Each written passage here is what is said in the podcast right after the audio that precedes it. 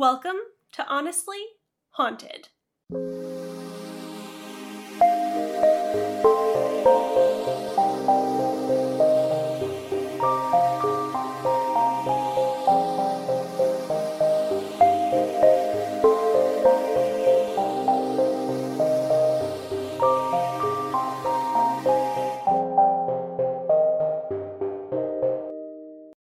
Welcome back to Honestly Haunted. Back on our normal schedule again. This week we're going to be taking things off land to talk about a haunted ship, the RMS Queen Mary. The Queen Mary was a British ocean liner built by John Brown and Company. These are the same people who built many other famous ships, including the RMS Queen Elizabeth and also the RMS Lusitania, which was famously sunken by a German U boat in 1915, killing over 1,000 people.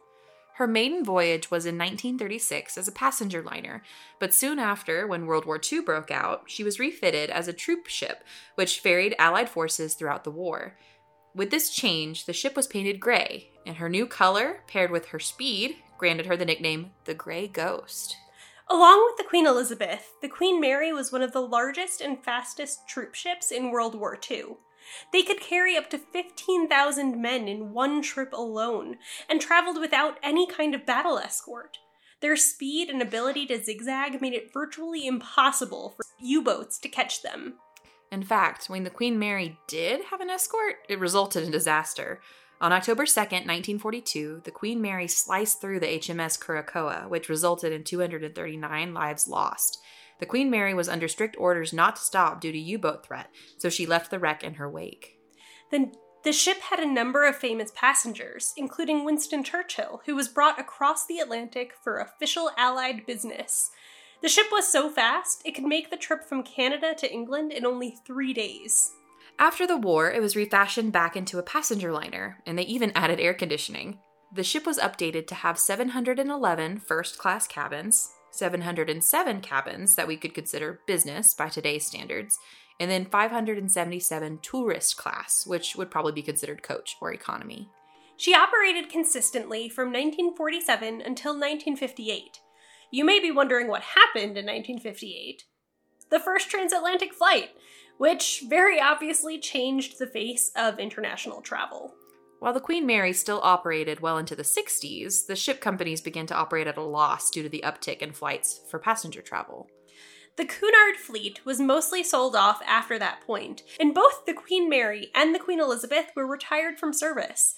The Queen Mary was sold for $3.45 million. Reasonable. Totally affordable. the Queen Mary now resides in Long Beach, California for her retirement. Not a bad place to retire. But the Queen Mary is now a tourist attraction, hotel, museum, and event facility. The location has been home to several movie shoots, including Assault on a Queen with Frank Sinatra and Poseidon Adventure. With such a long history, it's no surprise that it's considered one of the most haunted places in the world. Time magazine had it on its 2008 list of top 10 most haunted places. Some say the Queen Mary is home to as many as 150 spirits, and there have been at least 49 reported deaths on the ship during its lifetime. The ship's engine room is said to be a hotspot for paranormal activity, and that makes sense since this room is also the place that had the most deaths. It has the infamous Door 13, which is a watertight door which crushed men to death on two separate occasions. The most recent time, during a routine watertight door drill in 1966, the door crushed an 18 year old crew member. Apparently, the young man can still be seen dressed in his blue work overalls working within the engine rooms, disappearing always by door 13. Two other popular haunting spots on the ship are the first and second class swimming pools. Let's be real for a second. If I'm sticking around as a ghost, you bet I'm going to choose a first class swimming pool. Though both pools have been out of commission for close to three decades, the apparitions of women in 1930s style swimming suits can be seen lingering around the decks of the pool. People have heard the sounds of splashing despite the pools being empty, and have even found wet footprints leading from the deck to the changing rooms. In the second class pool, the spirit of a little girl named Jackie can be seen. She apparently drowned in the pool while the ship functioned as a passenger liner. Her laughter fills the hallways and has been heard by guests and staff alike. In the first class staterooms, there have been a number of odd reports as well. Water and lights have been reported to turn on inexplicably during the night, and perhaps most terrifyingly, a tall, dark haired man in the 1930s style suit can be found in the reflection of glass and mirrors in china cabinets. In the third class children's play area, the cries of babies can often be heard in the middle of the night. Guests and staff have also reported in all parts of the ship unexplained knocking, door slamming, high pitched squeals, drastic temperature changes, and unexplained smells like gunpowder. Shifting gears, however, there is one person who says he has an explanation for all of these occurrences. Joe Nickell from the Center for Inquiry, or CFI, says that the unique circumstances of the hauntings on the Queen Mary can all be attributed to pareidolia. Pareidolia, by definition, is the tendency for incorrect perception of a stimulus as an object, pattern, or meaning known to the observer, such as seeing shapes in clouds, seeing faces in inanimate objects or abstract patterns, or even hearing hidden messages in music. It's a subcategory of apophenia, which is the tendency to mistakenly perceive connections and meaning between unrelated things. It's commonly referred to as an error in perception. To be clear, these are not diagnoses. These are just tendencies without real cause, or at least without a full understanding of the cause. Anyone and everyone can experience these. This is a really interesting idea too. Emojis are an actually perfect example of this that we can more concretely concretely discuss. Think about the face that is made up of three straight lines. You see that and you not only see a face, but understand it as an expression as well, even though it's all really just lines. Right. But when this gets tied into the paranormal, it's less concrete, which can open up a lot of room for speculation. Which speculation, boy, do we have. oh, what? Us? Speculation? Never. living, living for speculation right now. But one thing that kind of stands out to me right away hearing this theory is remembering when I thought I saw a face at the Jackson Square apartments. Because not only did I kind of explain it away, now I'm like, okay, I explained it away, but then we got spooked because we heard about other faces being seen. But is there just something somewhere around that area that for some reason people's eyes are perceiving as a face? Yeah, and I, I I think of the creepy stories that we hear from the Queen Mary of seeing you know a tall dark haired man. Oh god, reflecting, terrifying! But reflecting in the glass, and you think you know you turn around and what could have possibly left that imprint, you know, for you to so perfectly see it in the reflection of the glass. And so while I think it's a really interesting concept and something we, you know, as we did research on this episode, we got into the rabbit hole that is looking at Such these a rabbit hole. Yeah, I mean it's it's all like co- crazy cognitive brain theory that is a little dense. Above Uh, above me. yes. So take a look at it if you're interested. It's it's all stuff that I had, you know, obviously you hear things like the eye tells the brain what it really wants to see and we think especially with our paranormal interest that our eyes play tricks on us and but this is like actually giving a name to that phenomenon um which which i think is is really interesting. But the only thing it doesn't really explain is like sounds That's true. I wonder I wonder if and you know we we haven't come across this in our research. So if it's something that you guys know, please write in and tell us. I wonder if there's like a tendency like this, like apophenia or pareidolia that relates to sounds. Like we hear something and we make meaning of it. I I wonder if there's a tendency like that for for the other s- senses. Maybe all senses have something like that. And I would have to expect just because, you know, like eyesight and hearing are senses that are on like kind of a spectrum as far as like not to say quality, but as far as like some people just hear things better than others. Some people see more clearly than others and how it affects people on different areas of the spectrum as far as like especially with hearing things. Like we talk like talk, people talk about like new moms can hear a baby crying from, you know, three rooms away and the dad or you know the other person in the house is like what who like i can't hear anything but the the sensitivity As a new puppy mom, I can say that I particularly sleep through the night, but my fiance definitely gets woken up by our puppy all through the night. you hear, you hear everything. So there are people who have more sensitivity to sound, um, and especially if you are, you know, alone staff member or guest, you know, walking around an allegedly haunted museum, what are sorts of things that would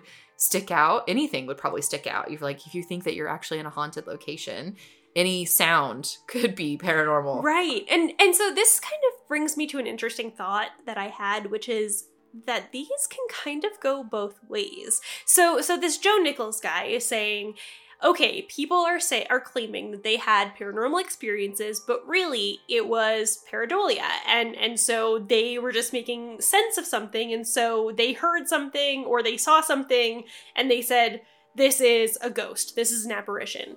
But what if it's the other way around? Like, does does that make sense? You know, like what what if we see an apparition and our brain is like, oh no, that is just fog. Like, couldn't it go both ways? Couldn't couldn't this also mean that our brain explains away the paranormal? to keep it safe like to- Yeah. to, protect itself absolutely i mean so if you if you google pareidolia like you'll see some of the famous cases that come up one of them being the face on mars which is uh, lots of people saw when the first kind of uh, legit satellite Yeah. images were coming back from Ar- mars they were seeing faces you know that like there's obviously you know life that existed on on that planet and things like that but then you see more in-depth images of the same area like kind of eroding over time yeah, you're and it's like, oh, oh, that's not a face. it's just it's just a rock structure like that's eroding with right. The whatever weather is like on mars. Um but so there's there's things that can be obviously scientifically explained and we're not like we're not gonna scoff at those things. Like it's just like if it is what it is that's great. But if you if you can't tell me 100% that the man in Yeah. the tall thin man with dark hair Oh, reflecting in the china cabinet was just a cobweb or Well, and that's what's so interesting to me is that so many of these paranormal experiences, sure, we can say it's this, we can sh- say that it's this tendency, but really one person saw something and we are we we don't know what they saw. Like we can't tell them, "Oh no, it was this," unless we are specifically in that place with them looking where they are looking and that we see a thing that they did not see and interpret it someplace else. You know, like and that's never the case in any of these like tales of hauntings you know this is never really the case so there are so many situations where we don't know concretely what the actual outcome is yeah and and i think at least in our research especially on focusing back you know on the queen mary yeah that you know there's not a ton of detailed reports of the deaths that took place on the ship. They have i mean at least 49 that they say and it also was involved as a wartime ship but it never saw combat. It was just a transporter of troops from a to b. It saw more tragedy in like mistakes. There's a few accidents Yeah. that, that happened. Obviously it running into its military escort and it killing like 259 people and then just having to leave it because of their orders and being like yep we can't help. We have to keep going For your reference, though, a rescue ship did come back and, did say there was, I think, I guess, close to 350 people on board, or 370 on board, and 99 were saved from that wreck. But still, So at least it wasn't complete and Because- utter tragedy, but- but, still pretty tragic. wartime makes things a little bit more intense Yeah. and expedited. So it was really unfortunate. But you you do have to wonder, you know, are those the kinds of things that make this ship allegedly haunted? What are you know? Uh, we, we heard the story of the little girl who allegedly drowned on the pool. We couldn't we couldn't hundred percent you know find the reports on that except in like the re- the alleged research that the child was named Jackie right. and still allegedly haunts the Well, area. And I like thinking back to other stories that we've told as well too. You know, for example, the the old Nat didn't really have many like bad stories associated with it, but yet there were still these spirits and stuff. So come to think of it, it's like, well, this was a pass a luxury passenger line.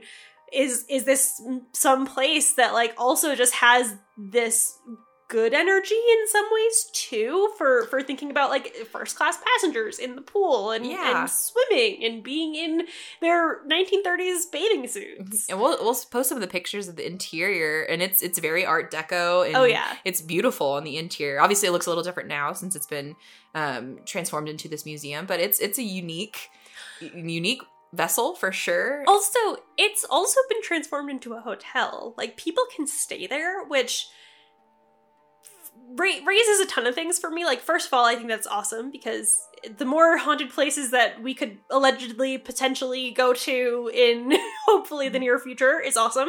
yes. Um, but also like hotels tend to be places of hauntings. it just you, you get concentrated numbers of people Yeah. in in people all i mean obviously we all have histories and experiences while you know, in these places so we have to imagine at least well we what aaron and i have explained at least what we believe that we leave we leave marks Yeah. humans leave marks where they go And that's a great point that you made too. Um like the the fact that they're a place of concentrated people.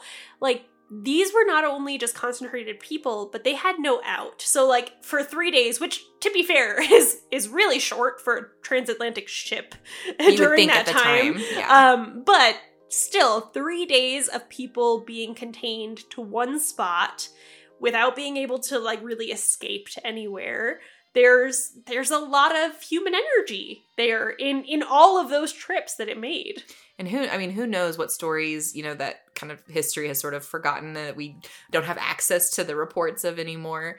You know, you know what?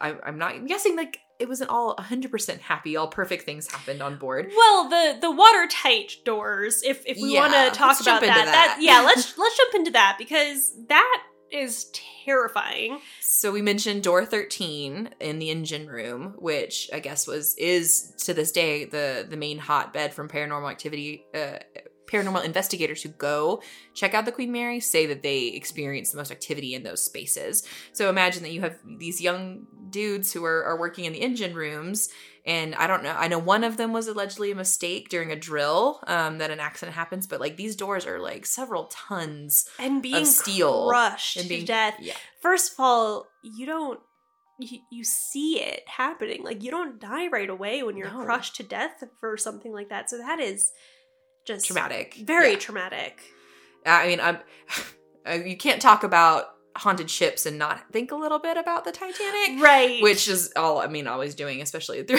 throughout the research. But I mean, you think of that's that's the images I get is the kind of the chaotic scenes after the ship is sinking. Well, and I also feel like I feel like the the most famous ship people talk about is definitely the Titanic. But then kind of the second most famous one, at least to me, is usually the Lusitania.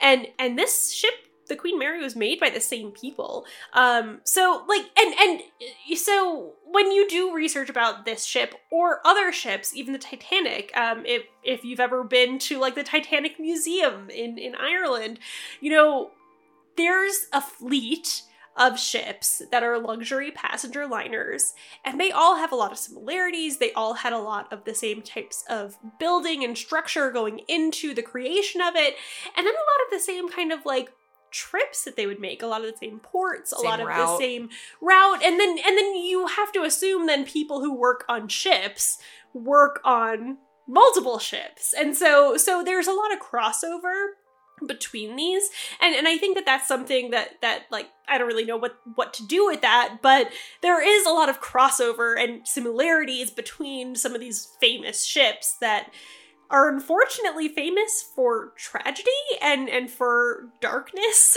Yeah, well, that's the thing though. You like cruise ships and luxury liners, like you don't hear about them really unless something bad happens. right that's so true i'm thinking about like today we the only cruise ships i ever hear about in the news are ones that have a lot of people getting sick and Getting stuck yeah and not getting being able stuck someplace being in quarantine and not being able to go into port. So you don't really hear about. We kind of assume like the no news is good news kind of thing. right It's really like that with cruise ships and, as well. So but thinking a little bit about some of the um, some of the things that were that were stated as as hauntings and things that people experienced there. Um, one thing that stood out to me was the the drastic changes in temperatures because we've actually experienced that. And honestly before we experienced it it was kind of like in my column of aliens and UFO stuff where I kind of am like, okay, sure, cold spots. That that's real. But but then we experienced it and now I'm kind of like, oh no, they said there are cold spots. cold spots. yeah, and, and on a ship, like I mean, I've only been on a, I've only been on one cruise in my entire life, Same. and Also, I don't do well on boats. I feel like I should mention that right now. Um, I She's been- getting claustrophobic just talking about I, this. I have been on one cruise when I was younger, and that was fine. But as I grew up, anytime I would have to be on a boat, I had a really bad ferry experience, traumatic, changed my life. I don't do well on boats. doesn't do well on boats. but if if and I could be wrong on this, at least in my singular experience, there's not a lot of cross breeze in the interior of a, of a ship, Yeah, right? Like no. it's not drafty because it's all enclosed and on itself. Again, as somebody who gets sick on boats, they tell you to go outside and to the upper decks because inside is basically like stale air. Stale air. Like that's why people get sick on cruise ships, is because it's Yeah. all re uh what's the word? Uh It's like re regurgitated. I, you. I clearly have something on the brain. it's not it's not properly recycled air. It's Yeah, recycled yes, air. that's think that's it. Not properly ventilated air. Um, but it's it's hard to find. Or it'd be you'd be hard pressed to find just like a random spot where the temperature is going to plummet like that because the air is again right. It's so regurgitated. Recycled air. It is. It is like all confined. When you're in the interior, you're in the interior. It's. It's. You so know. unless you find a oddly placed air conditioning unit, like right. chances are cold spots are Which they noticeable. did add air conditioning. That's true, So, they did. So that's that's that's fair. that's that's a point well made. like thinking about that and and some of these other things i mean there really aren't a ton of really concrete stories people being crushed by a door is traumatic and that that happened but Is it quite enough to to? I mean, for two people who have not been there, to be fair, we always uh, have to equate the fact yeah That we visiting a- unfortunately cannot visit, visit. But in our in our study and our research of this particular location, kind of leads us and, and sets us up, I think, for our verdict for this week's episode. which, Which is, honestly not not, haunted. haunted. If you're anything like us, you're uh, knee deep in this quarantine life and things are a little crazy. I don't know what day of the week it really is. So the fact that, or I didn't know what day of the week it was. So the fact that we're getting this episode out on time, high five. Yeah, high five for us. we made the episode coming out on Wednesday. We're so thankful that you're giving us some listens during this time. please do continue to listen. Give us a like, tell your friends, write into us. Again, we are currently living through this whole quarantine thing, and so we can't visit places. So give us your like craziest, wildest places. If there is some weird island in the Atlantic Ocean that you know has some kind of weird haunting story, tell us about it. Let us at it. Because we will totally go for it. Thank you so much again for listening, and we'll be back again in two weeks with more Honestly Haunted.